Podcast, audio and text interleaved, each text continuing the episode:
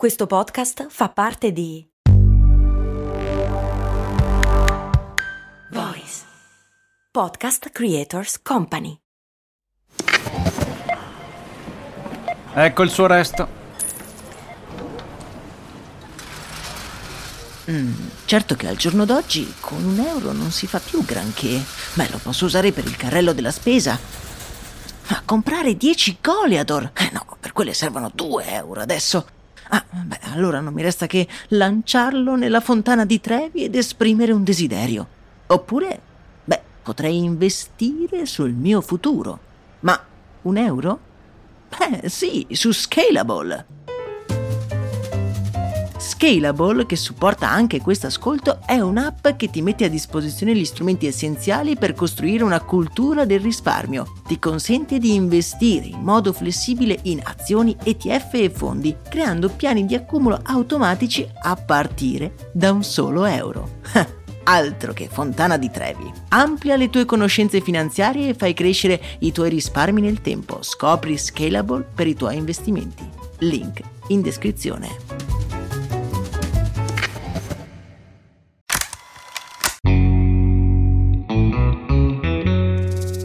Bentornati amici avventurieri di Brandy, come ogni settimana il giovedì andiamo a gettare un po' di luce su un tema tanto abusato quanto poco compreso, la sostenibilità. In particolare, oggi voglio porre l'attenzione su di un aspetto che spesso viene dimenticato. Quando pensiamo all'inquinamento, al surriscaldamento globale legato al business, ci vengono più facilmente in mente attività ad alto impatto ambientale multinazionali dell'energia o aziende chimiche che deturpano l'ecosistema in cui viviamo. Difficilmente pensiamo all'agricoltura, un settore che però è molto legato alla natura.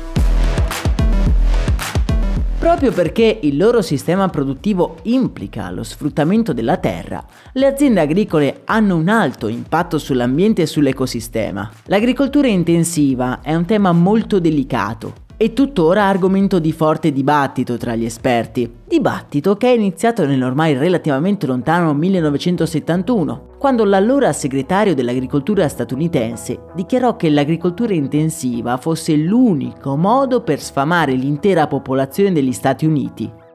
Per agricoltura intensiva si intende quel tipo di coltivazioni che tendono a sfruttare al massimo le capacità produttive del terreno, utilizzando ogni espediente possibile. Si è partiti secoli fa dalla rotazione triennale e dall'irrigazione sistematica, arrivando all'utilizzo indifferenziato di pesticidi e fertilizzanti artificiali, capaci di massimizzare la resa delle piante. Se questo tipo di cultura è indubbiamente più efficiente in termini produttivi, sotto l'aspetto ambientale ha numerosi punti di discussione. Giusto per citarne un paio la perdita di biodiversità e l'utilizzo senza limiti di risorse idriche. Attualmente l'agricoltura genera dal 19 al 29% delle emissioni totali di gas serra. Senza un'azione tempestiva, tale percentuale potrebbe aumentare sostanzialmente visto l'aumento di fabbisogno di prodotti agricoli, senza contare che più o meno un terzo del cibo prodotto a livello globale viene perso oppure sprecato. Noi intanto possiamo dire che la sostenibilità nell'agricoltura non pare essere una scelta, ma una strategia da attuare nel breve termine. Se ci pensiamo, il surriscaldamento globale impatterà le culture prima di ogni altro settore produttivo. Cambiando le condizioni climatiche, numerose aziende avranno difficoltà a mantenere la propria sostenibilità economica. Come abbiamo visto negli scorsi episodi, il termine sostenibilità ha diverse connotazioni. Parlando di business, la sostenibilità economica è la prima preoccupazione di un'azienda che poi agisce a livello sociale e ambientale con progetti mirati. È interessante notare come nel caso dell'agricoltura la sostenibilità economica coincide con l'impegno ambientale. Per rendere ancora più chiaro questo concetto vi porto l'esempio della cantina Guido Berlucchi, che ho avuto occasione di conoscere a fondo e da vicino per il podcast Story di Brand, che se non lo avete ascoltato lo trovate in descrizione.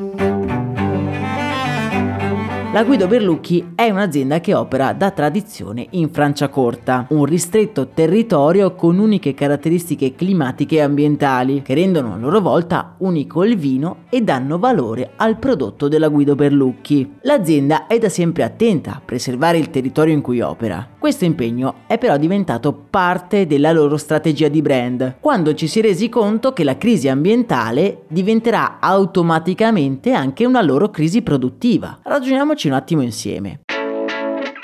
L'ONU ha recentemente dichiarato che stando alle condizioni attuali la temperatura media aumenterà di 1,5 gradi centigradi entro il 2030. Un numero che a noi può sembrare anche basso, ma capace di creare dei cambiamenti sconvolgenti nella realtà come la conosciamo. Rimaniamo nel settore viticolo. Il 56% delle terre coltivate a viti non sarebbe più utilizzabile. Capiamo bene come la stessa sostenibilità economica sia serio rischio se non si va ad agire anche a livello ambientale. Traendo il proprio valore dalla terra in cui opera, l'esempio della Guido Berlucchi ci aiuta a capire l'importanza di mantenere l'equilibrio naturale. Non si usano pesticidi, si utilizzano solo fertilizzanti organici e si è adottata la tecnica dell'inerbimento, una procedura che lascia crescere le piante tra i filari, questo per garantire la biodiversità, ma che conferisce alla terra anche una composizione più complessa, così da arricchire contemporaneamente la pianta e di conseguenza l'acino di uva. Durante la stesura del testo dell'episodio per storia di brand per Guido Berlucchi ho avuto modo di visitare i vigneti e in quello chiamato Brolo in particolare ho notato la presenza di decine di piccole casette colorate. Ho scoperto poi essere delle arnie che ospitano diverse comunità di api. L'importanza delle api per mantenere la biodiversità è ormai chiara. Nel vigneto il loro compito è proprio quello di impollinare le piante presenti fra i filari e di, tra virgolette, prendersi cura delle viti in modo da evitare l'utilizzo dei pesticidi. Tutto questo impegno però sarebbe vano se anche tutti gli altri player con cui entra in contatto l'azienda, come ad esempio gli altri vignaioli da cui si riforniscono di uva, non avessero gli stessi standard. Guido Berlucchi quindi supporta i propri partner per rendere anche le loro azioni più sostenibili. Alla Guido Berlucchi, per il suo impegno nella salvaguardia del territorio in cui opera, sono stati conferiti numerosi premi e certificazioni e rappresenta un po' un esempio virtuoso di come l'agricoltura potrebbe vivere il territorio in cui opera. L'agricoltura intensiva probabilmente è l'opzione più efficiente a livello produttivo, ma rappresenta più del 95% delle colture mondiali. Un trend basato sulla quantità e non sulla qualità che mette in serio pericolo non solo l'ambiente, ma contemporaneamente gli stessi business. Berlucchi e il settore del vino in generale ci insegnano come la sostenibilità in agricoltura non è una scelta, ma l'unica strategia possibile per un business duraturo. A me non resta quindi che ringraziare voi per l'ascolto e la Guido Berlucchi per il supporto e la possibilità di approfondire questo tema così delicato.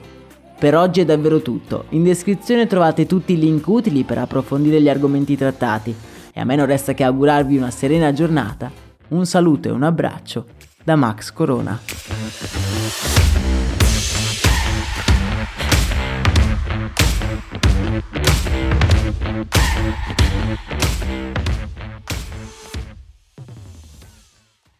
Hiring for your small business? If you're not looking for professionals on LinkedIn, you're looking in the wrong place. That's like looking for your car keys in a fish tank.